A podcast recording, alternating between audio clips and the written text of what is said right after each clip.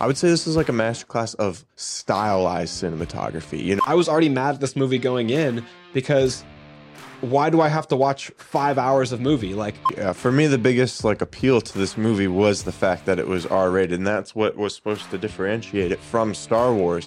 this could have been a Netflix television series in my mind. Who is this guy? I felt no like Yeah. emotional tether to her scream because I was like, we just met him. Welcome to Backseat Directing. Where we talk about movies, TV shows, comics, and more. We're your hosts, Andrew, and Aaron. we put out new episodes every Monday and Thursday. And on this episode, we're reviewing Zack Snyder's Rebel Moon Part 1. Three, two, one. Action.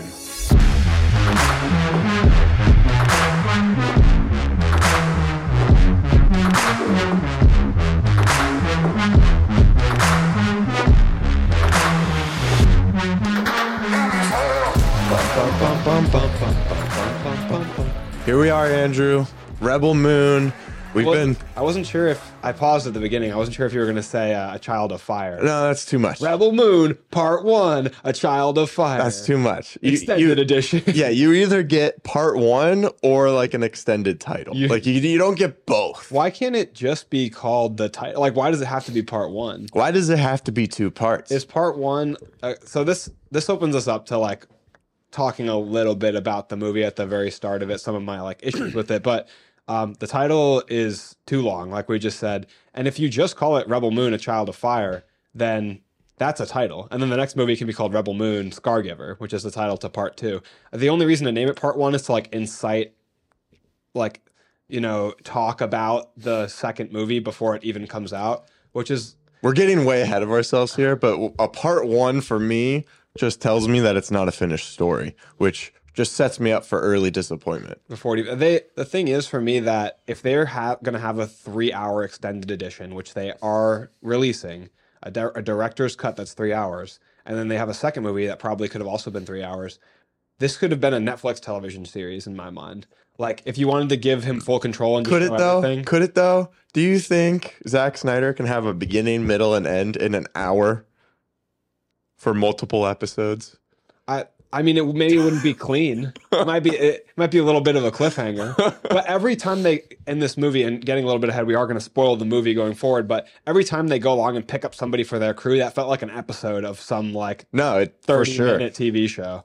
It should have been an episode. We would have gotten a lot more detail and connection to the characters. Which I'm for sure, we'll get, and we're gonna have to limit ourselves on saying this throughout the episode too. But I'm sure we're gonna get more detail in the three-hour extended director's cut that they're going to release at an undisclosed date. From what I can tell, they're not releasing a date so that people aren't already like ignoring the first movie and waiting for that. They're just building hype around it, trying to build this Snyder Cup, the Snyder, Snyder the Snyder Cup. a bracket system. Gryffindor wins the Snyder Cup. But they're they're building hype around it, trying to artificially recreate the Snyder Cut's like internet frenzy, which you can't artificially recreate that. That came naturally from people's Yeah. desire to see the true director's vision. Right. And they there's obviously been a Because the first one was bad. yeah, and we want That's why like a director's cut does so well, right? Well, I, there's been a history of director's cuts, and yeah, there's there, there's things like Blade Runner where the theatrical version is, is good, but then people want to see what Ridley Scott truly envisioned, and that should be like the artistic reason for a director's cut is like, oh, we want to see what the original vision was, but what's happening now is that a director's cut is like a It's it's all about content, It's right? Like you can get scheme. yeah, you can get more content from it. Like if oh, we release this theatrical version or this streaming version and then we have this actually longer, better version that was the director's purpose, you know. He's been creating this story for 15, 20 years, you know, and it's finally here. This is what he really wanted. So now you get more than one thing. Are we, are we supposed to be proud of you for releasing that like after the fact? Like, are we Yeah. supposed? Oh, thank you for giving Snyder the chance to put out the movie. But the thing is, like, I was already mad at this movie going in because why do I have to watch five hours of movie? Like, either give me the original movie, or if it's going to be so long, make it into a Netflix series. Like, cut it up into pieces. That's what they were going to do with the the Snyder cut originally because it was so long. They were going to dole it out in episodes for the Justice League movie, but that they just released like a four hour movie instead. I, I think that I have no desire to go back and watch a three hour version of this movie. The upsetting thing is that we were that we're starting off hella negative today. We'll get to positive stuff. But the the thing is that the three hour director's cut is going to be R rated, which is what we originally wanted this movie for in the first place. Like when you and me first heard of this, we were excited because it's marketed as Zack Snyder's R rated version of a Star Wars story. Mm-hmm. And instead we got a Star Wars fan fiction turned into a movie that barely changes any details from Star Wars, going from the Empire to the Imperium.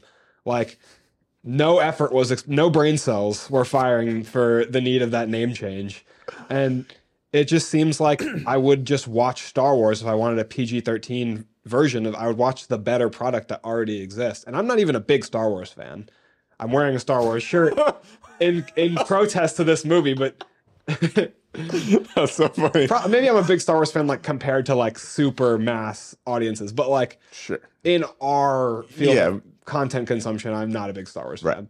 Like the Star Wars fan, Star Wars is a better version of what this is. So like the R-rated the R-rated stamp is the thing that makes the difference and makes us excited to see it. I can see so many scenes in this movie that I was like, I can see where this was meant to be R-rated. Like the opening where um, Atticus Noble is, hits Sindri with that big club. I was like, yeah, there's going to be a spew of blood there, and like there's so much more opportunities for like gratuitous violence throughout the movie. Seeing people like the spider getting hit in the underbelly with the blades, which just leave like this uh, singed burnt effect instead of like Yeah, guts, guts and goo dropping pulling- out. yeah. It's- there's so many where you can see Snyder's vision for the R-rated movie. You can see that like cut off at the legs, and like why didn't we just get that?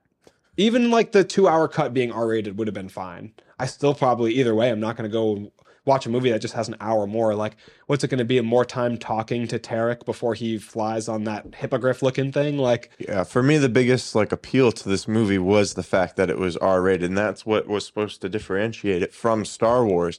So even if it wasn't a three hour version, which it's hard to go watch a three hour movie. There's a few movies out there that are really good and are well paced that are three hours long or close to it. But like, it doesn't make me excited to go watch a movie when it's when I have no connection to that movie yet. You know, That's what I'm like saying. if it's the Batman Part Two and it's three hours long, I'm gonna be there all three hours and I'm gonna watch it again and again and again, most likely. That's what I'm saying, dude. Where I rolled like my eyes at the very beginning of this movie was like I've seen people compare the opening narration by Anthony Hopkins to like a Star Wars text crawl because it's basically just a load of exposition fired on you at the beginning and all these names, and I'm like, oh, Balisarius and the Imperium and the King and the, it's like Princess Issa, like just. I'm, I'm already like this is too much. Like I'm rewinding it, like trying to keep names straight. Like if it was already in the Star Yeah. Wars universe, Yeah. you've got a lot of people that are already up to speed. There's there's a lot of those recap moments where dude the someone's oh. talking, but you're not you don't see anyone talking. And for me, it was a little hard to follow because I wasn't. I'm not. If you can see someone talking, you know, you're a little more invested. You're like trying to read their lips. You're looking at everything else on the screen. But when it's just like slow motion shots with someone talking and there's no text either on the screen, like the beginning crawl to Star Wars. Okay, you kind of lost me. You just said 15 names I've never heard of in my life, know, and just in pl- and I, places I people- don't know what they look like either. So I'm already bad with na- normal names. we were supposed to keep straight like Balisarius from Veldt from Princess Issa like they're names of people places like empires like Yeah. all these different things This was like my biggest complaint about Dune. Like I haven't seen Dune Part One I so- was there's so it's so complicated. You know, there's so many names and places, and they don't sound like any words that we normally use, so it's hard to follow. yeah You know, if you're not like, if you haven't read the books before and have previous knowledge of these places and characters, or you're just really good at following that stuff, and I'm not. I've heard it's a lot of I watch movies for the visuals. this movie's very exposition heavy. Like when you when uh, Cora sits down with Gunnar at like that campfire, and she and he's like asking her about her past or about her. I'm like, oh, she's about to launch into a monologue, and that sequence goes on for like five to eight minutes of her just.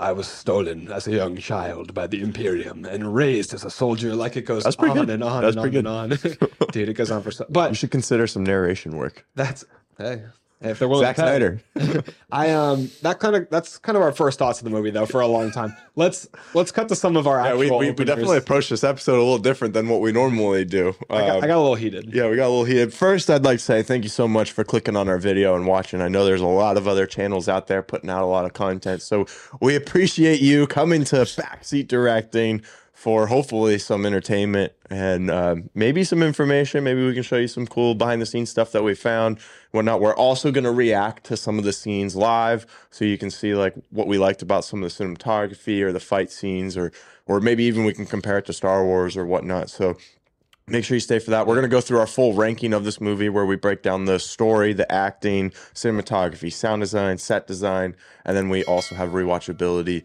So you can uh, stay for that to see what our total score for the whole movie was because I know we just spent like nine minutes talking about a lot of negatives, but I have a lot of positives from the movie as well. Yeah, we'll have we'll see a, get into. an argument here between the, the negatives and the positives. Yeah, I, I had to the- drag Andrew to watch this movie. I had to drag myself even Yeah. after I started it. Um, but uh, I also want to talk about kind of explaining the plot a little bit because it took Yep. me some Yep. difficulty to understand it, and we'll talk about. I have some theories too because there's a part two coming up. So Yeah. we have a lot to discuss.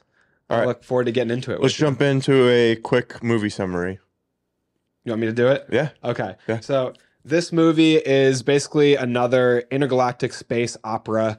Uh, we have people, a, a world torn asunder. Uh, there was initially this giant uh, monarchy with the king, the queen, and Princess Issa. Um, and when the king, when that family was slaughtered, they started this giant intergalactic war. Um, the Imperium is fighting against the rebels, which is like the opening backdrop of Rebel Moon. Our main character, Cora, um, has a mysterious backstory, but we know she has a history with the Imperium. She's living on this planet Veldt. When the Imperium comes to Veldt's doorstep, her hand is forced and she must go on a journey to form a team um, in the name of building up the Rebel Alliance. Sounds a lot like Star Wars against defeating the Imperium. Um, and basically, uh, if you've seen Star Wars, this is Star Wars without the Force. That's the quickest way I can say it for you. At least not yet. you don't know what's going to happen in part two. Um, that was a good explanation. Going into some of the earnings, uh, ratings, and characters, we have this movie actually came out 2023, the very end of the year, probably the last movie that I'll see. Uh, rated PG 13, unfortunately. And it's two hours and 13 minutes long. It is right now on IMDb a 5.7 out of 10. And then on Rotten Tomatoes for the critics, it has a 24% with 149 reviews. And then the audience score has it at a 62. So, That's certified is- certified rotten, right? um, For the critics, I think 24 is rotten. Critics, yeah, audience has a little popcorn sign next to it. I think So they're chilling. I saw a video from a couple days ago where Rotten Tomatoes had the audience score at like a 72 or 3, so it must have dropped like as more viewers. says it has 500 or 5,000 plus ratings on uh, Rotten Tomatoes. And again, the way that Rotten Tomatoes works is the percentage of reviews that are positive. So it's not like a 62 out of 100%. It's 62 out of the 5,000 ratings were positive. You could easily be misled to think it's an average rating of all the ratings given, which would make a lot of sense. Yeah. That's I think what IMDb actually does is takes Right. everyone's ratings. So, uh, you know, seventy three percent to now sixty down to sixty two percent. I think you said of audience Mhm. members liked it. I I think that's somewhat fair. I think the critics um, is a little outrageous. I don't think it's a twenty three percent. You'll see my ratings. I'm not a big fan of this movie, but twenty three percent is like should be reserved for movies that are just painfully hard to watch and offensive almost. I feel like that's a that's a little bit of an overcorrection. But Um, that's again, that's the percentage of people that liked it. So a lot of less critics liked it. Right. Uh, which is, I feel like, pretty common amongst movies, especially Zack Snyder movies. Zack Snyder movies are notoriously divisive, not only to critics but to like audiences in general. You hear a lot of people. My fiance hates Zack Snyder, and like Hate's she, a strong word. she admits that Man of Steel is good, but she uh, doesn't like any of his other movies. it's tough. It's tough. So if you're not familiar with Zack Snyder, the, I think the most notable things he directs are uh, Watchmen, The 300, um, and then obviously Man of Steel, Batman vs Superman, Justice League, the Snyder Cut specifically, because of all the mess that happened with the original Justice League, was taken over by Joss Whedon. But he was the creative mind behind the DCEU for a while. Yeah. I wonder how much control he actually had, though. There's a lot of production involved, but I heard somebody say too that production um, and producers get involved in a lot of other directors' movies, and they still manage to make movies that aren't quite so torn to shreds. They also get involved in a lot more movies that do Yeah. get torn to shreds. But Man, specifically in my opinion, Batman vs Superman was where people argue about producers getting involved in messing up this movie because there is a director's cut of that movie, also extended cut that's Yeah. better and fills in some of the gaps missing mm-hmm. in that movie. So the budget for this film is a little hard to find a solid number, but on IMDb it- has for part one $90 million, which seems a little low when you compare it to other movies that have like kind of the same production value that have come out in recent years. But just kind of Googling, you have on Screen Rant, they say 166 for both part one and two. So that's kind of right in the same ballpark as the 90. So maybe they did. I mean, a lot of the Get it for actors in this movie aren't on the same pay scale as like an Avengers movie, Right. but the production design is really huge and it looks really good. So then it's Right. hard to believe. I wonder if that for the two parts goes into the like time as well for the director's version that we're getting. And, and also, are we getting the director's versions of both cuts? So are we getting like a three hour of part one and then a three hour of part two? Or is it like a three hour of the whole story? I haven't heard much about part two. We're just getting for the extended cut. It's just going to be related to part one right now. So that's just three hours of extended time we're going to spend with like Tar- Tarek and Titus. That's tough. like if you notice when they when they first meet Titus, it is like a whirlwind. There is there's no time spent with introducing Yeah. him to his characters. So Yeah. I'm sure there's more in with all these other characters de- being developed. All right. Uh, our next segment that we do is the creators. This is uh, where we talk about both the creators in front of, but also behind the camera as well. A lot goes into making a movie, um, so we want to we want to give respect to those people that put in tons and tons of hours, not only for this movie specifically, but learning their craft to be able to be a part of this movie. So, Andrew, take it away with the creators of Rebel Moon Part One. Yeah, watching some of the behind the scenes videos for this movie, it uh, increased my appreciation for the movie a little bit. It may may have even like affected my scores, Yeah. tempering some of my Yeah. bias because I saw like people put a lot of love into this Mm-hmm. movie. I didn't love it when I was watching it, but like you said, Zack Snyder was working on it for like a decade or 2 Mm-hmm. and he talks about like he before a shoot, before a movie, he works out a lot because he wants to be in shape because they're long days. Yeah. he's holding holding cameras and they're heavy and moving around, so. It's a lot of I respect that a lot. it's a lot of blood, Yeah. sweat, and tears, and Yeah. we and these so these people do deserve their credit. That's why we like to read their names. as said I said. said it before. Like doing this podcast has given me an extra level of appreciation for movies and shows and just like cinema in general. You know, of like all of the work that goes in. Like it's really hard. It's physically grueling. They put a they, he Zack Snyder said when they started like the set for this movie, he put a gym on set, and he likes to have the the actors and, and and crew work out. Everyone can come and work out. There's also a common space, like a lounging space. So they have like the common area. There's an area for like Pilates and yoga. There's a workout area. People work out to get in shape for their roles, but also like it's a it builds a community. So yeah, that seems like a good environment to be in. Yeah, I feel like he I feel like he builds a good environment because you have Ray Fisher in this movie who did not want to work with Joss Whedon ever again, but came back to work with Zack Snyder. So Right. I feel like that tells you something about his Yeah. working relationship. So Zack Snyder, we said his name a lot, directs this movie as well as some other great movies, in my opinion. Uh, he's also a writer and credited for story of this movie because he came up with the concept, and then he wrote the actual screenplay with fellow screenwriters uh, Kurt Johnstead and Shay Hatton. Editing was done by Dody Dorn. Cinematography, Zack Snyder.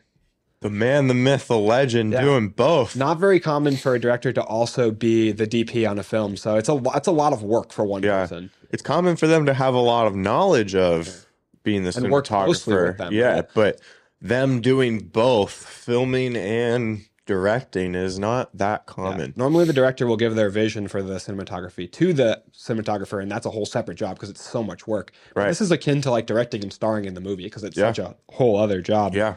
Now, uh, the music was done by Tom Holkenborg, and now I have the cast where I want to play a little game called uh, where do I know that actor from? so I wrote down a bunch of other roles that these that these people are in because they have. I feel like there's a lot of people in this movie that you see them and they're like wearing a cape or have a big huge beard or like a scar and you're like where do i know that actor Yeah. from so if you're feeling that alongside me throughout this movie then i have some answers for you um, Sofia Boutella plays our our star cora Cora. in very good physical shape because she used to be a, a, a dancer actually she was on an olympic dance team for a year Oh dang. she uh, was in a four madonna music videos and then she's had some other actress roles as well we were talking about how she was gazelle uh, the sword-legged woman Yeah. in uh, kingsman a secret service so She has a very like iconic, recognizable look. Yeah, she's she's very know, like, distinct yeah, features. yeah. Right. Um, and then Ed Skrein as Atticus Noble. Aaron, your last chance to recognize him. I actually recognized him in this movie because I was. I recognize him too, but I didn't look it up of where he's from. Well, I, I, he's could, I could tell. I could tell because he's got the most chiseled jawline and cheekbones I, I on on screen. it took me a minute, but I could tell, and then I confirmed it on IMDb after the fact. He plays Ajax slash Fred Yes. in Deadpool One. He's the villain of Deadpool. Yeah. Um, and then we've got um, Michael Koosman. Say my name. uh, Michael Hoosman as Gunnar, the like the kind of the male love interest in this movie, half-ass love interest, if you ask me. I was gonna say, like, were they in love? I didn't get that. Um, The only hint of them being in love was Kai telling us, yeah, saying like, I know you love her. I was literally like, when? when did she, when did they fall in love? It's like a secret crush that we weren't supposed to know about. Not privy to this. Um, he's not as recognizable to me. Bigger star than I am, but uh, he's in World War Z. Don't sell yourself short. uh, a movie called The Wild, which I really would like to see, and he's in Game of Thrones. I think I think he's in 18 episodes of Game of Thrones. Uh, Bae Doona is Nemesis. Uh, she is in Cloud Atlas and Jupiter Ascending. She's in a lot of sci-fi movies. Uh, Ray Fisher is Blood Axe. I believe Darren Blood Axe is the full name. And as I mentioned, he plays Cyborg in Justice League. Uh, Charlie Hunnam is Kai, the betrayer in this movie yep. and he's obviously noticeable, no, notably from Sons of Anarchy, Pacific Rim, and a couple other movies. He's, he's big in some Guy Ritchie movies. I think he's in The Gentleman. Anthony Hopkins is Jimmy, and I shouldn't need to tell you what Anthony Who? Hopkins in. That's Was he done? he's, he's Hannibal Lecter. Just his first time? He's uh, Odin in, in in a bunch of other movies. He's won three Oscars. So I, I know you. I, I- maybe I'm getting ahead of you just a bit, but you always ask me who's your favorite character. It was Jimmy. yeah, you know, It was You know- Jimmy. You know who my favorite character is? It's It Jimmy. wa- that was yours. Yes. Yeah. What's up?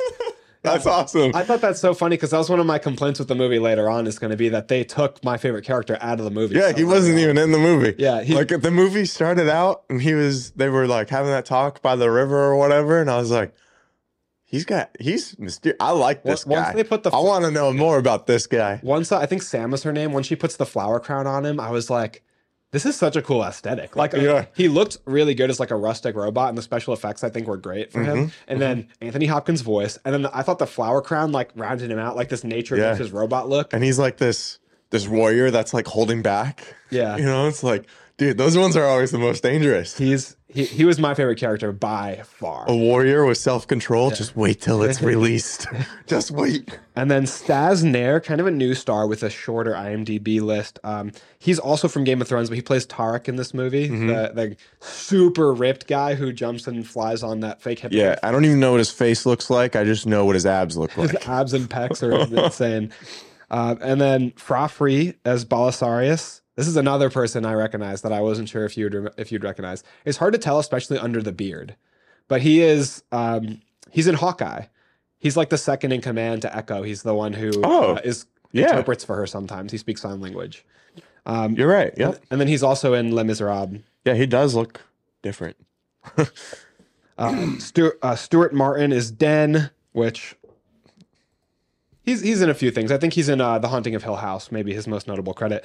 Uh, Cary Elwes as the king, very briefly seen. I could almost not recognize him also because he's I think he's also under a beard. Yeah. But Cary Elwes Yep. is in a ton of things. He is a pretty big actor.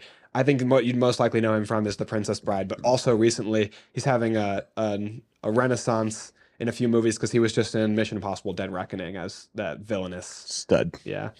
Um, and then the last one I was going to say is Corey Stoll as Sindri, who I really, really liked in this movie. Another person hidden under a beard who you might have had a hard time recognizing. But, bro, that's MODOK. Oh shoot!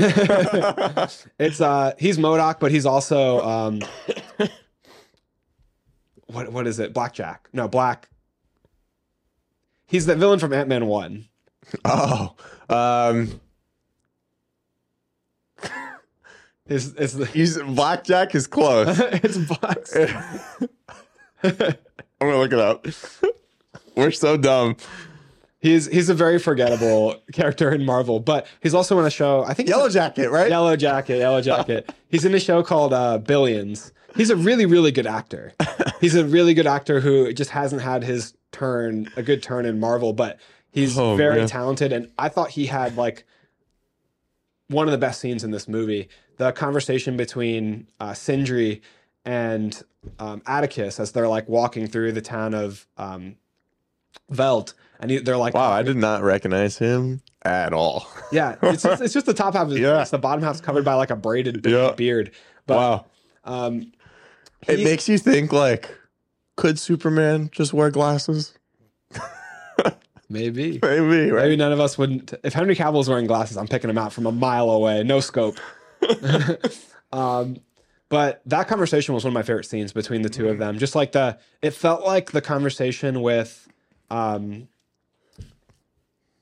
the beginning of Inglourious Basterds, that tense conversation where they're sitting around like having a glass of milk, talking about, and and Yeah. there's like the people hiding beneath the floorboards. It felt like that tension Yeah, it was so good. the two of them like arguing talking about the grain and like there's like a subtext of like the imperium could just step on veldt Yep. they're trying not to form a connection with them i felt like the dynamic there was really cool the actors portrayed it really well and i just felt like the tension of that whole scene so i Totally agree. the beginning of this movie was a lot better for me and i felt gripped by that sequence Yeah. Well, the- are you done with the creators? that's our but in front of them behind Okay. the camera So then let's yeah, let's get into the story, which is the first of six categories that we use to help us rate movies.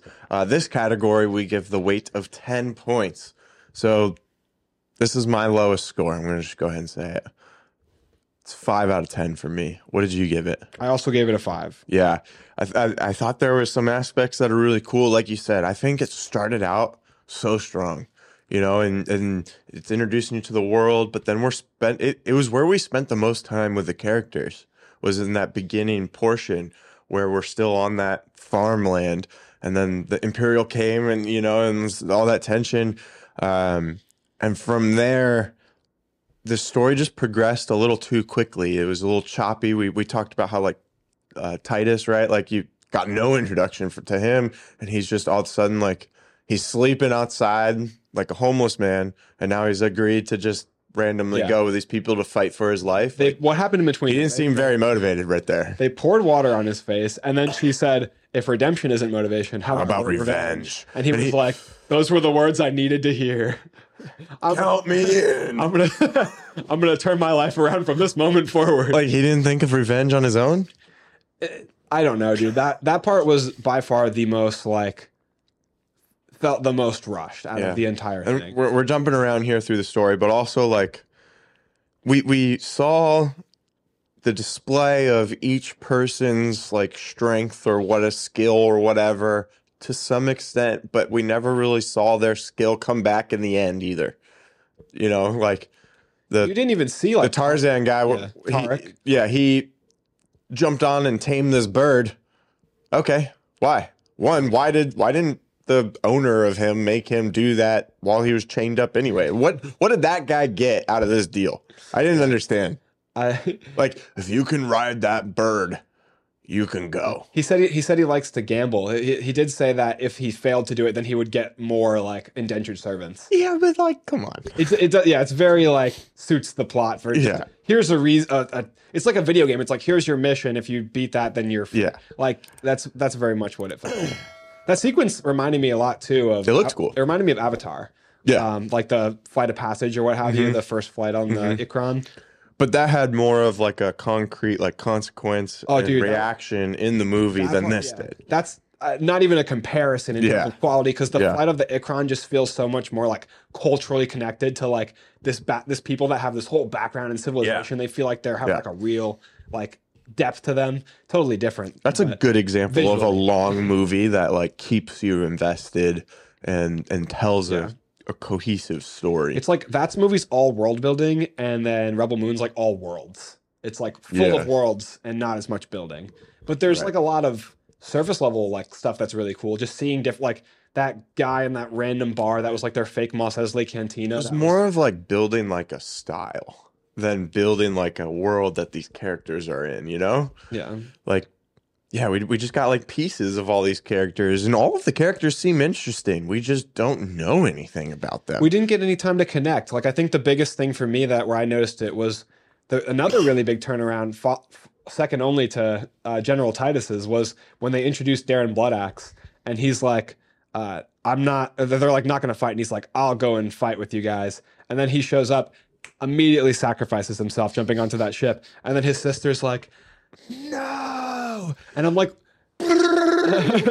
I'm like, I don't even like. Who is felt- this guy? I felt no like Yeah. emotional tether to her scream because I was like, we just met him two minutes ago. Yeah. he's had like three lines and he's already sacrificing his his life. yeah, there was Like no real stakes past them leaving that first world that Yeah. we were on. Also, what him destroying that glass for that ship he took down what was that one pane glass? He went through it with like a That and like that's the pilot of the whole ship. Kill him and the whole ship goes down. This is that one that Like one line they, they don't have like the controls like inside the ship. They put all the most important controls on the right there at the front where you can. behind glass. That doesn't make any sense. I mean, to be fair, in the first Star Wars movie, which is beloved, there's like a a, a shaft, a, a ventilation shaft that is like obliterates a planet-sized weapon. So it's it's in everything. yeah, but that's like inside the ship, right? Yeah. Like you had to really work to get there They did have to and work to get there. and have previous knowledge that it's there. yeah, right? Like this guy just stabbed someone through glass. Like I see like how you could argue that the Star Wars one is thin, but it's not nearly as thin as this piece of glass. You know what I'm saying? Like That's a, that's well worded. Thank you.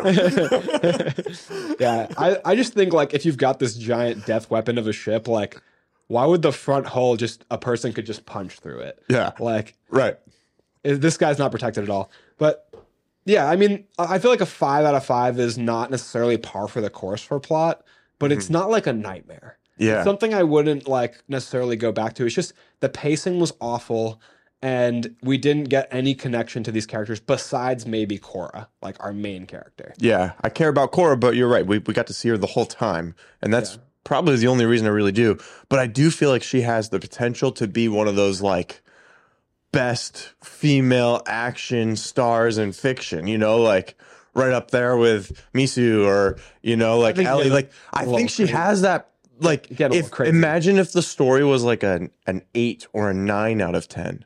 Yeah. Don't you think like her character could be like menacing like that and really cool like that? Like we just didn't get the character development that I think the character could have benefited from, you know? I feel like she had exactly Finn's arc from Star Wars, uh, The Force Awakens, um, which is an arc I really like, and I feel like Star Wars never capitalized on it. So it's cool for Mhm. someone else to get the opportunity to hopefully capitalize on it. But I just feel like it it wasn't what I wanted it to be in this movie. Like it it felt a little shallow. yeah, it fell Um, short. Her like, but maybe they're waiting. There, there's going to be more to dole out on it because we don't know. Like, from what I gathered, we don't know. Like, did she murder that whole like the king and his family?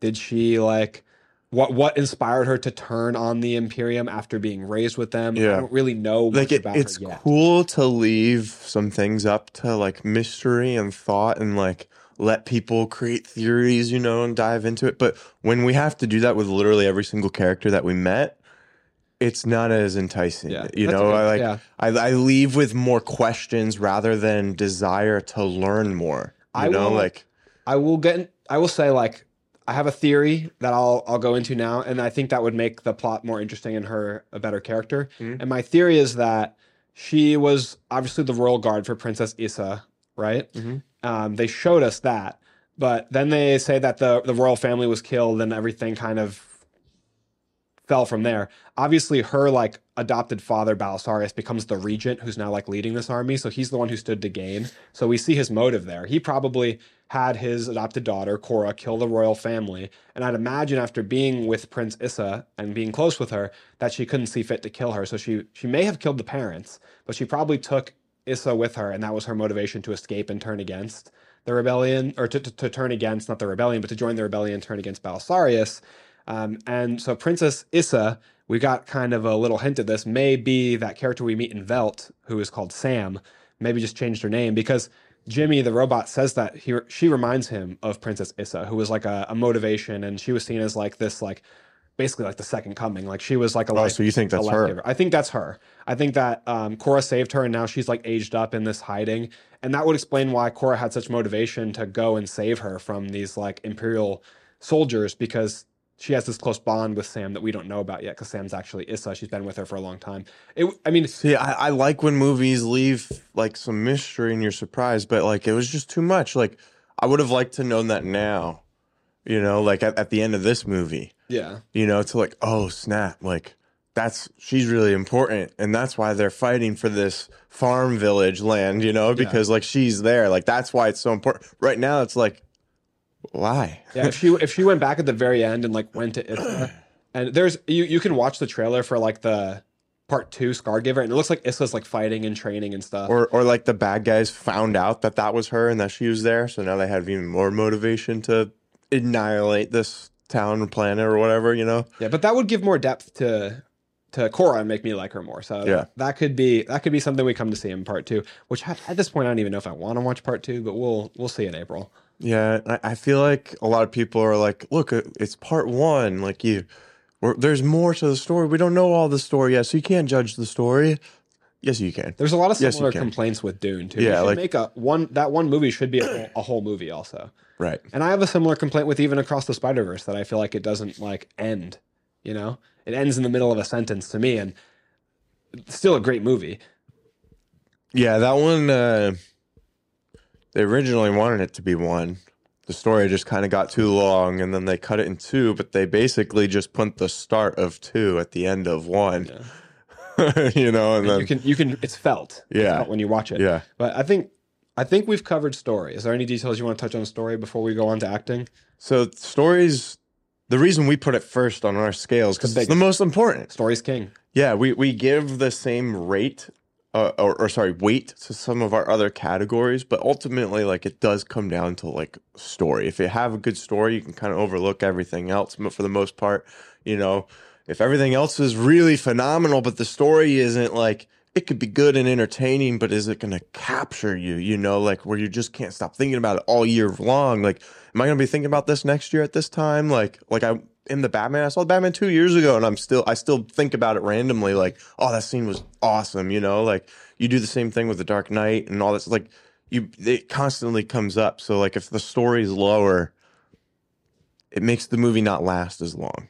Yeah. Doesn't mean it wasn't good. to me like the shortest way I could describe this movie for this category would be that it felt like a misfire of something that was supposed to hit a totally different target because it, we after we know all the behind the scenes things about this movie it just feels like it really was meant to be rated r it feels like it was meant to be an hour longer and then we miss out on time with these characters where it makes the pacing feel so much less gratifying throughout the movie and that it really hurts it overall Yeah. Um, can we take a quick break right here? I have to pee. Yeah. All right. All right. Before we get into our next category, which is acting, I want to say again, thank you so much for watching. Make sure you hit that subscribe button. It really helps out our channel. Uh, we've been hitting a little bit of a growth spurt right now, so it's been really cool to interact with a lot more people in the comments. So if you have a opinion on the story of Rebel Moon, let us know down in the comments below what that is. Uh, Andrew, 10 points for acting. What'd you give it? I gave it a 7.5. So did I. Oh, 7.5 ma- out of 10. Matching score so far. Yep. Yeah, I feel like the the acting didn't distract. When generally when we give a seven, we say like the acting didn't distract from anything, but it didn't like super elevate the movie. But I gave it that But it extra didn't- point five because of the stunt work.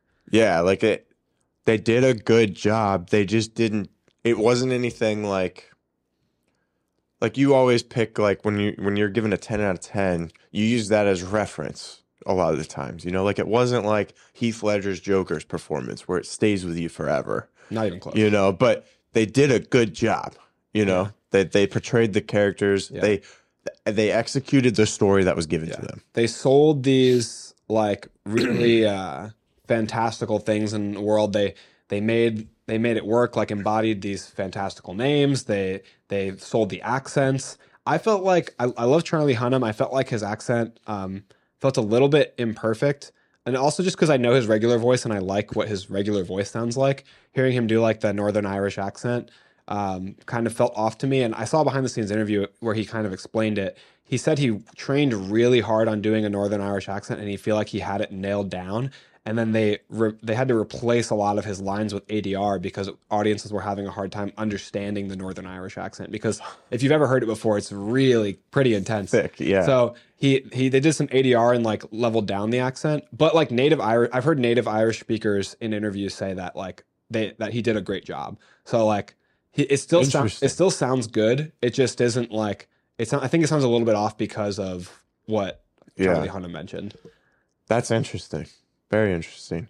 Uh, I, I wonder too, like how often ADR like affects our perception of how good someone's execution or portrayal of a line or an accent is. Well, there were some lines in this movie that were definitely ADR where I was almost confused on who was talking. Like in, Mhm. in the opening, there's a line where like that general is talking to the one who's like a, a prick, and like the camera showing the other guy and he's talking, and I'm and the guy's mouth isn't moving who they're showing, and I'm I thought the edit was weird and the ADR was weird, and I couldn't tell which one of them was even speaking. So there were some parts in the edit where like I felt a little confused in this movie, just because I feel like it could have been cleaner to to display who was speaking or what action was going on.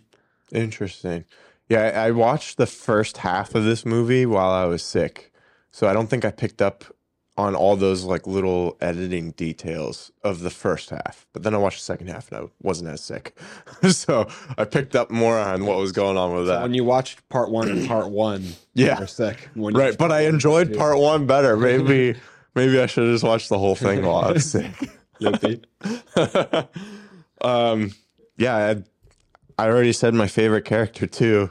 Had one of the smallest roles, and that was Jimmy. Um, just a voice performance, but really, Yeah. Anthony Hopkins' voice is iconic. right. Um, do you have anything else for acting? No, I just feel like it was fun. Yeah, fine. And that's okay, right? The stunt performing is amazing because we Yes. consider that in acting. Yeah. And all these people are training. There's a lot of, especially I can see behind the scenes footage of uh, uh, Sofia Boutella, I think her name is, the star of this movie. Mhm. Her- she plays Cora and doing her own stunts. She seemed to have done a lot of a lot of work.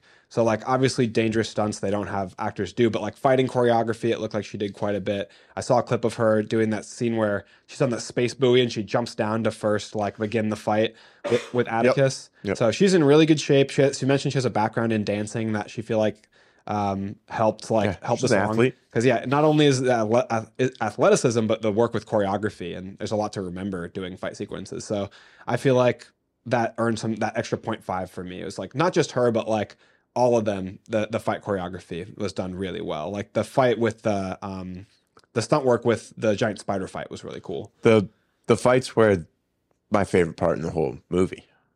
You know, like that's that's why I was still watching this movie. You know, Uh, Fair. the the fights were I think top tier. You know, Some of the like general battle choreography kind of Yeah, that- bothered me. that doesn't count. Like there's a lot of people just But, yeah, standing amidst hellfire of laser and they're I meant like uh, the more like Yeah. the one on one yeah, fights. yeah. those were cooler but like yeah.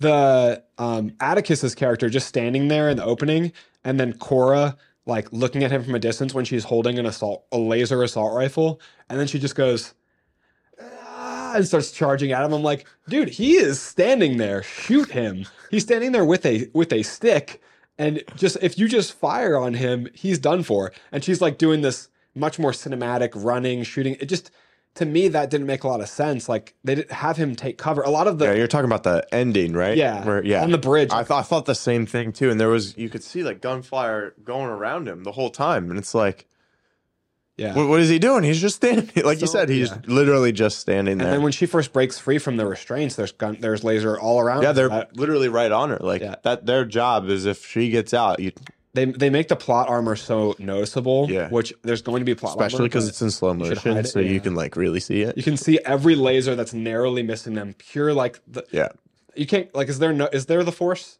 or is it just the luck? I don't know. movie, I don't know. Uh, maybe it'll be explained in part two. uh, But I, I feel like if you have to say that as many times as we've said, then it's it's not worth waiting for part two to justify part one. I Uh, kind of agree. But let's go on to our next category, which is cinematography, which this is one's my favorite category. your favorite Say category. it every time. This movie's strongest category, if you ask me. Yep. I gave it an eight out of ten for cinematography. Eight out of ten. Before I say my score, I want to say what's included in cinematography because I feel like it's a very broad. Uh, what we encapsulate into this for what we're rating the movie on, but it's basically everything you're seeing on camera. Like you got the composition, you know, the camera movement. That's one of Andrew's favorite parts of cinematography. you also have the editing, which Andrew touched on the editing a little bit already. Um, Just like how long they ho- choose to hold or how short they choose to yeah. hold the shot. But then we have the color grading, which Zack Snyder has a very like distinct color grade for all of his movies. I feel like you can really pick out his shots in like a lineup of all other movies. Um, Visual and then we yeah we also include for cinematography in our categories like the visual effects, special effects, uh, and then even blocking, whatnot. Yeah, like the way that they block or choreograph scenes. yeah, that'd be like composition and stuff. Um, yeah, like how they're positioned. Yep, yep. Um, I gave this an 8.5 out of 10. So we're very close. We're 0.5 away from maintaining our Perfect agreement. perfect agreement of this movie. Um, Still waiting for that movie with that where we get that true perfect agreement. dude, that'd be epic. We have to freak out if that ever happens. Um, yeah, I give it 8.5. Why did you give it an 8? 8's pretty high. I really liked. I always really like Zack Snyder's movies visually. No Yeah. matter what you say about the man, that his movies belong in the visually stunning category on Netflix. Yeah. That that they I feel like I really like his use of color in this movie. I mean, I like how he'll normally use that really like desaturated look, Mm-hmm. but this movie felt definitely really colorful. Um, and I like when you can see a director's style firmly stamped on the movie, which hey, you can complain What about better way than having the director actually film the movie? Exactly. And you can complain all day about his use of slow motion, and some people do, but it is his style. And I like that you can see his unique style on it. There's some instances where I think slow motion um, wasn't necessary in this movie in certain sequences where I think it didn't necessarily enhance the sequence, like when that guy gets knocked back onto a table in the Mos Eisley bar Mm-hmm. remake scene. Um, I feel like it just felt jarring and out of place. But that also is kind of the edit and the choice of where to use the, the slow motion. That um, that said, I still feel like this movie throughout does a really good job of using like the camera work and coloring to enhance the beauty of like these different civilizations. I've like it's another one of those movies where you could pause it and just look at this beautiful landscape of like that that that reddish town or like that that icy area where the where Balisarius has the conversation with Atticus, and you can just use it as a screensaver because it, it is beautifully shot. Uh, Yeah. it's it's hard to get around that if you even for people that critique the movie, right? I really like the anamorphic uh, lens effects that we're getting throughout the movie. You know, like all the uh, lens flares. You know, you got the the the blurring and the distortion on the edge of the frame, which I th- I th- it just looks cool. You know, and and it looks just very heavily stylized. It's it's not for every movie, but for this movie, man, it's so cool. Um, Weren't the special effects really good? they were fantastic, were- especially knowing that it was only 166 million for for both movies. That's that's wild. I could probably pick out a small handful of instances where I thought it looked off, but by The, today's the standards, thing that I is thought looked off the most was the gunshots, like the the beams themselves coming out of the guns. Sometimes didn't look like they were lined up, but the the smoke, especially was in slow motion, like coming out of the gun and all that stuff. That stuff looked cool. Um, I, normally, I'm not the biggest fan of like unnecessary slow motion. You know, I, I feel like a lot of times directors or even the editors are choosing to have the slow motion come in at times that it's not necessary. It's not furthering the story at all. Um, I really liked a lot of the slow motion shots in this movie, but I also think there was a lot of them that, like you said, weren't necessary to the story. Um, but for me, for this movie in particular, I feel like I I embraced the slow motion more of style in this movie. You know, like the the blurriness on the Because shot. You know, right? right? Like it's yeah, exactly. But like if I'm watching Batman versus Superman and there's just this random spot where it's slow motion out of nowhere, it's like, why? You know, but since there was so much slow motion throughout, it kind of just felt like it was a part of the gig, you know? What if the three-hour director's cut is just the whole movie in slow motion? Zack Snyder at his Zack Snyderist. like there's no extra anything. No. It's just slow motion. Do you want redemption or revenge? E- even better, the words are not in slow motion. the words are so. So you say the words and I'll go in slow motion. This is what it would look like. Do you? I can't watch you do slow motion. Okay, no, no, I got it. I got it. Do you want redemption or revenge? That's how it would go. I actually I watched a chunk a chunk of this movie at 1.5 times speed. I'll be honest. Did you? This morning? No. That- that- no. I didn't. It was last night. I didn't want to watch it so badly. Oh my god. So some of the slow motion scenes were in regular speed for me. Oh man. One point five. Have you done that for a movie before? I've never done that before. That's insane. That shows how much you did not want to watch this movie. That's Well, when I when I touched the screen and there was still an hour left in the movie, I was like, "Dear God, this needs to go faster." Yeah, if you're like already an hour in, you've already made it to like one or two of the short character segments of them picking up someone. Like, I, I can see how it didn't feels from the beginning. slow. I Yeah. didn't just like assume I was going to hate it and do it from Yeah. the beginning.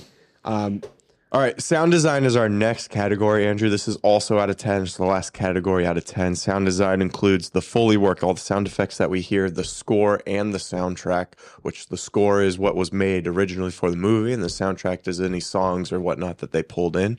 What did you give it? I gave it a seven for that reason that we give for sevens. Didn't distract me.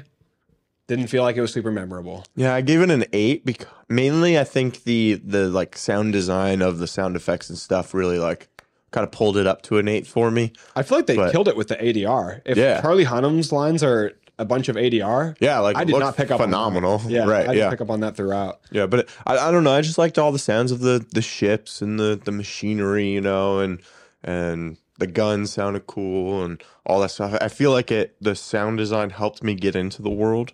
You know, but I could see like someone's argument of putting it at a seven and saying like uh it didn't feel original necessarily. And I totally get that. Justin, who's been on the show a few times, you know, said it reminded him a lot of uh, Batman vs Superman. You know, and he really loves the scores of movies. He listens to soundtracks, Yeah. you know, like I've heard a lot just on I've- Spotify and stuff. So he, he he was saying like it sounded kind of the same. I've heard that comparison. Yeah. for the for the music, and then there's no real like other music played to talk about either. No soundtrack. Right. Yeah. Um, next category. Yep, set and character design. Okay, so Great this this we distinguish this from cinematography because like this is like the reason why you're seeing what you're seeing. Like why why does the metal look used and why does this metal look all shiny? You know, like why did they choose this outfit? Why did they choose to design the robot like this? You know, like what what what goes into making this set feel real? Uh or characters as well. Uh, I gave this a four out of five. I mean, I think the world looked phenomenal. I gave it a 3.5 out of 5. Um, partly close to same. for me, due cutting it down due to the lack of originality, because I feel like it does look visually really good, but it's also what we we now call the rustic future aesthetic, which was built by Star Wars and Mm-hmm. Yeah. then used by so many other movies like uh, like Blade Runner. And we have all these movies with a rustic future aesthetic. I feel like Blade Runner differentiates itself enough from Star Wars for me. This very much Yeah. is again where I feel like this movie is like a Star Wars fan fiction come to life, especially without the R-rated aspect. It feels like it should have been called Rebel Moon, a Star Wars story. And it so I, I feel like they lost some points for me there for originality, but it in terms of realism, the robot looks incredible. Jimmy looks so good. Um, and and then Even like the bird thing looked really good. it look and when he's Didn't it? tou- when he's touching the um that's where like Yeah. bit in cinematography, but the special effects there were so good when he's touching the because I've seen behind the scenes and it's just like this green beak shape Yeah. with uh, the the actor putting his head up against it. And so they made that look incredible. The special effects team did great work there. I really like the the prison robots too. You know, Oh, the ones that like, they're they're creative them and unique. They and were lock new, them some- up. Something Yeah, Mm-hmm. new too that I feel like I hadn't seen before. Um, the design for the spider was really cool. I feel like a three and a half is still a pretty good score. When you you know a three and a half is a seventy percent.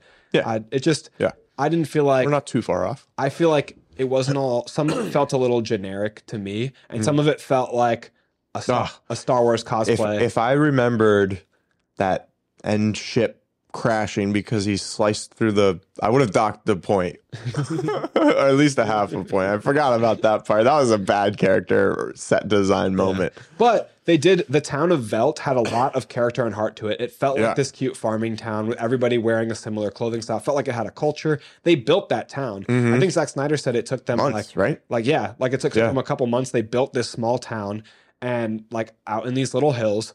And then for the shots behind them of planets, which I originally thought was like a volume, because that's what I feel like it looks like to my eyes, Mm-hmm. but it was actually a giant green screen. So I feel like it was pretty good green screen work. Yeah. Um, that you you can see in behind the scenes footage this giant, giant. Dude, the beginning of this movie is strong. it is. It looks the the planets look beautiful. It feels like the opening of A New Hope. with- Yeah, I- with, Luke on his home planet. I wish, I wish the the leader uh, didn't die.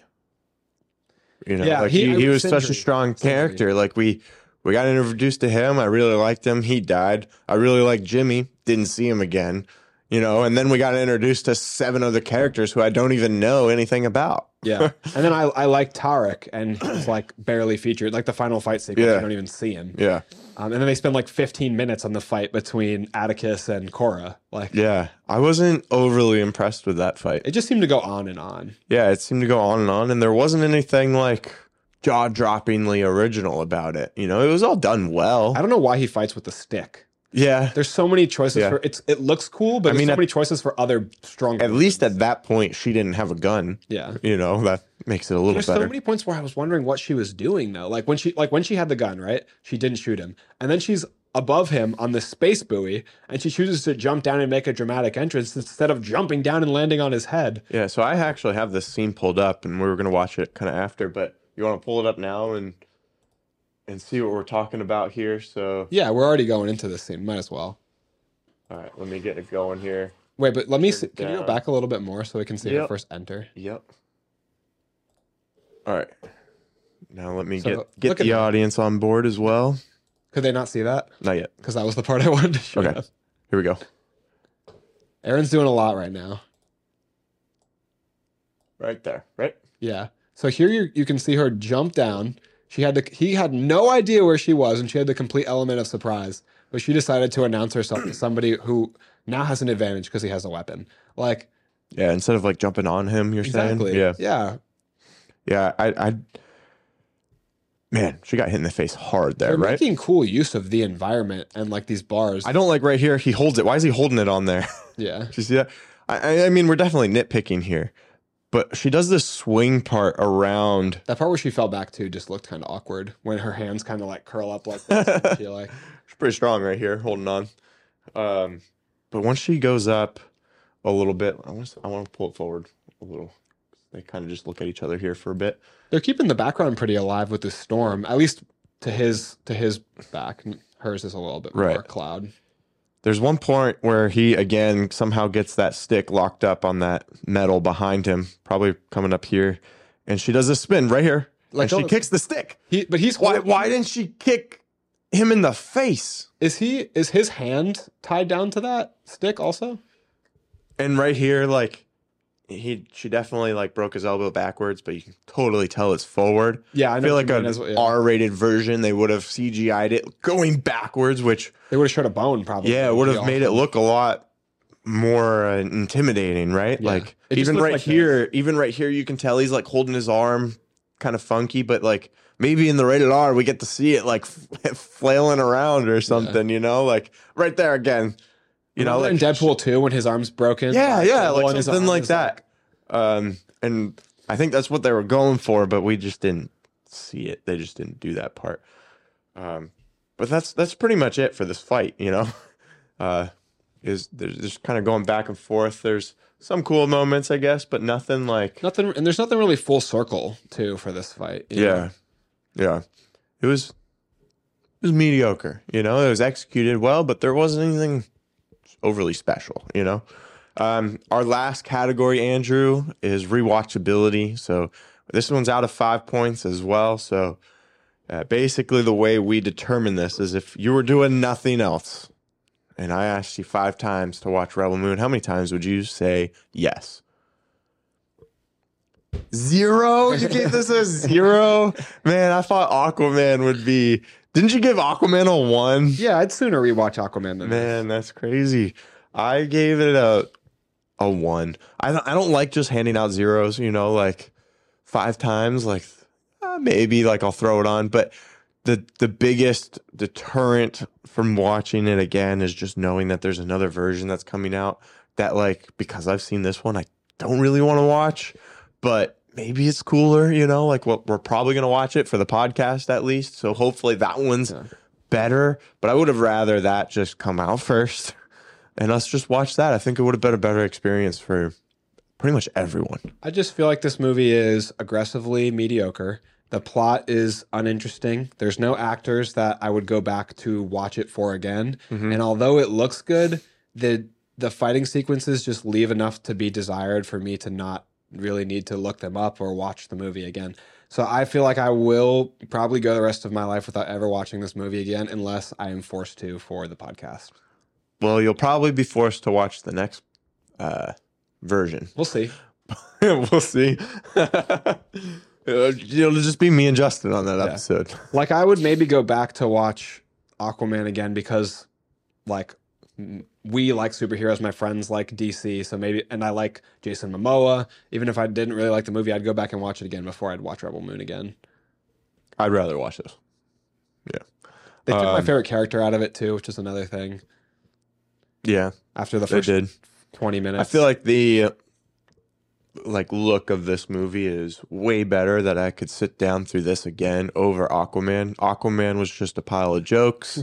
you know, like we didn't really like the character development that we got and then it didn't it just looks like a I don't know. There's a lot going on. this is just There's no it's not like a masterclass in cinematography, you know, and like this has like I would say this is like a masterclass of stylized cinematography, you know, like it's masterclass might be giving it a little bit of credit.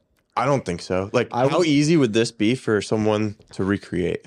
Very difficult, but Yeah. it doesn't. But like, look at this versus like Blade Runner twenty forty nine, which is a movie we consistently say we would watch for the visuals. This is not a movie I would watch for the vis- visuals. The visuals enhance the movie, and they're But. I, I said like as like stylization, you know, like making it like your own style, like diving deep into like the slow motion, the the camera blurs and distortion, you know, like the, the whatnot. I feel like Blade Runner is a masterclass on cinematography as a whole.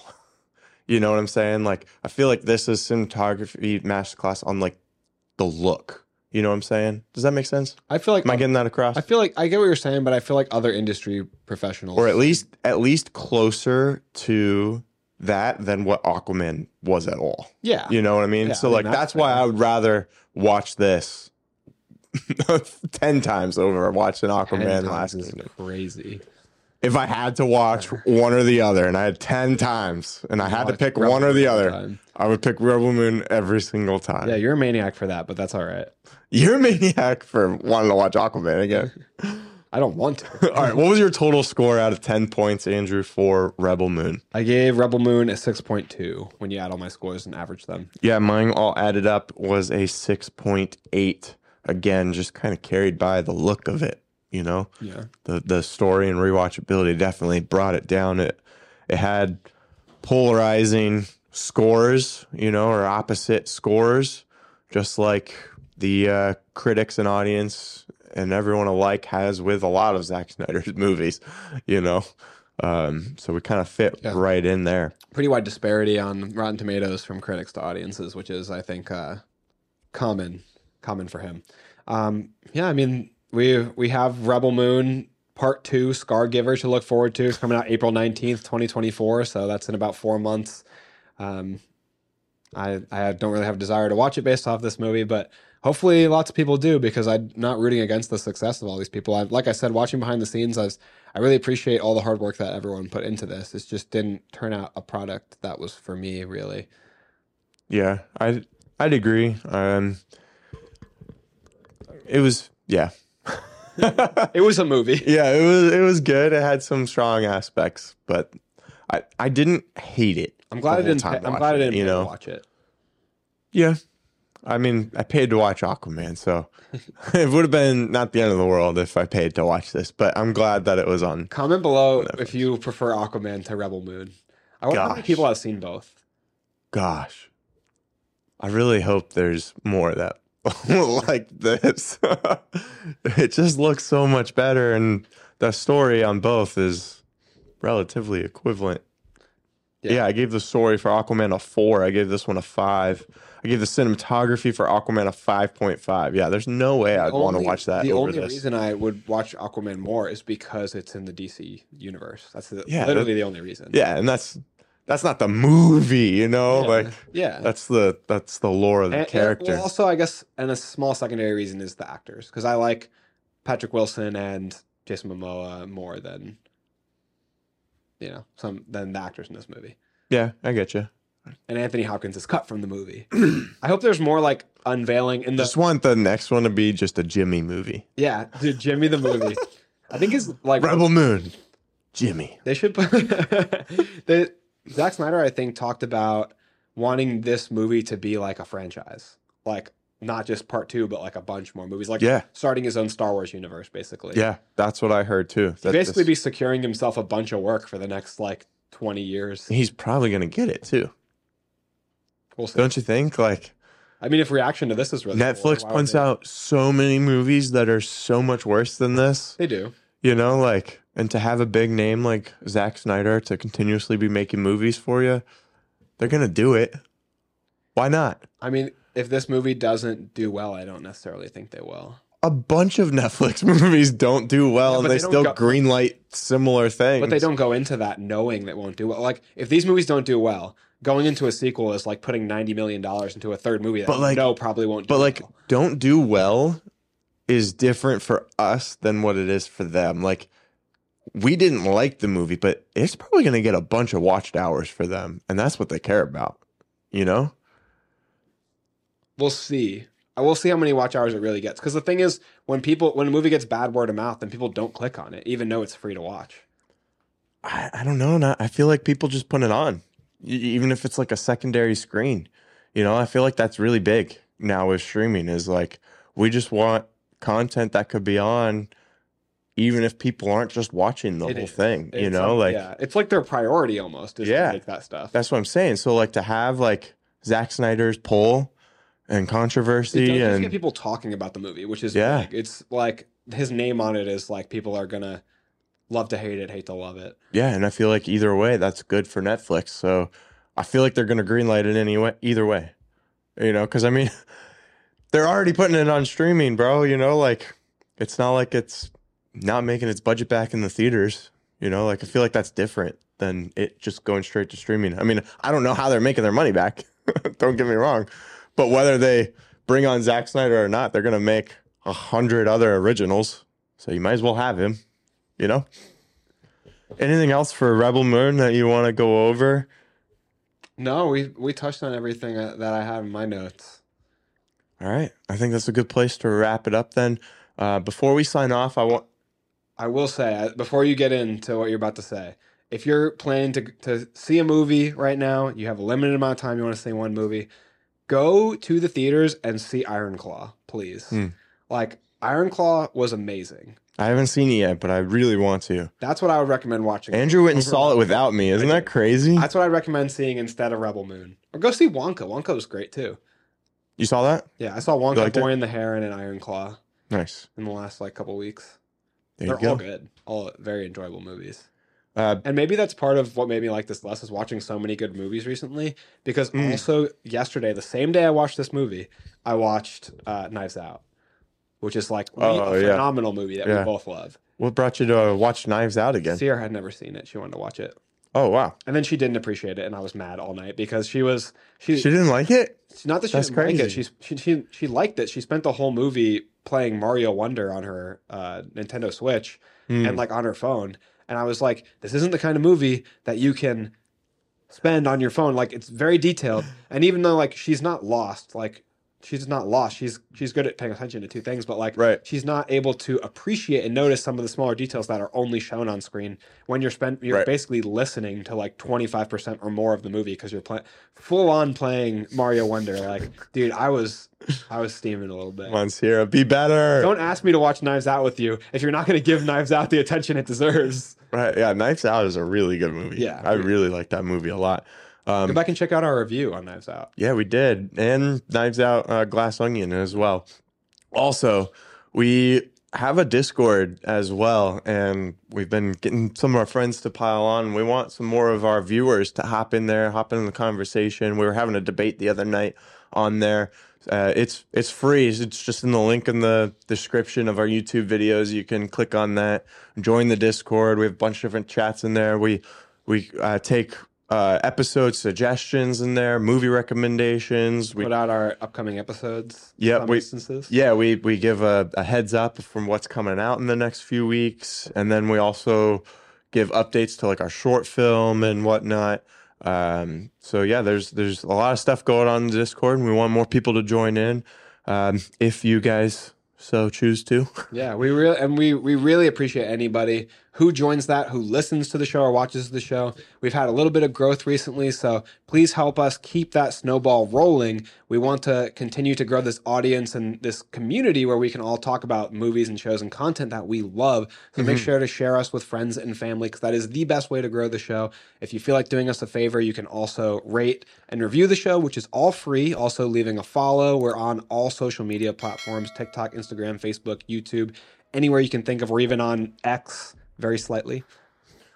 Don't don't tell anybody about our that platform because it doesn't get posted. Yeah. Um, but we we want to continue to grow this community, and and so I think this time last year, or maybe a, a week or two before this time, we had 200 subscribers, and now we're we just crossed over 700. So we've we go. we've grown 500 in a year. So maybe this year we can make another big jump and kind of reach more and more people and share our love and passion for creation, for cinema, for storytelling. Um, so we're, we're very excited to do this every single week, and we post new episodes every Monday and Thursday, and we appreciate you joining us on this journey. Thanks so much, and that's, a wrap.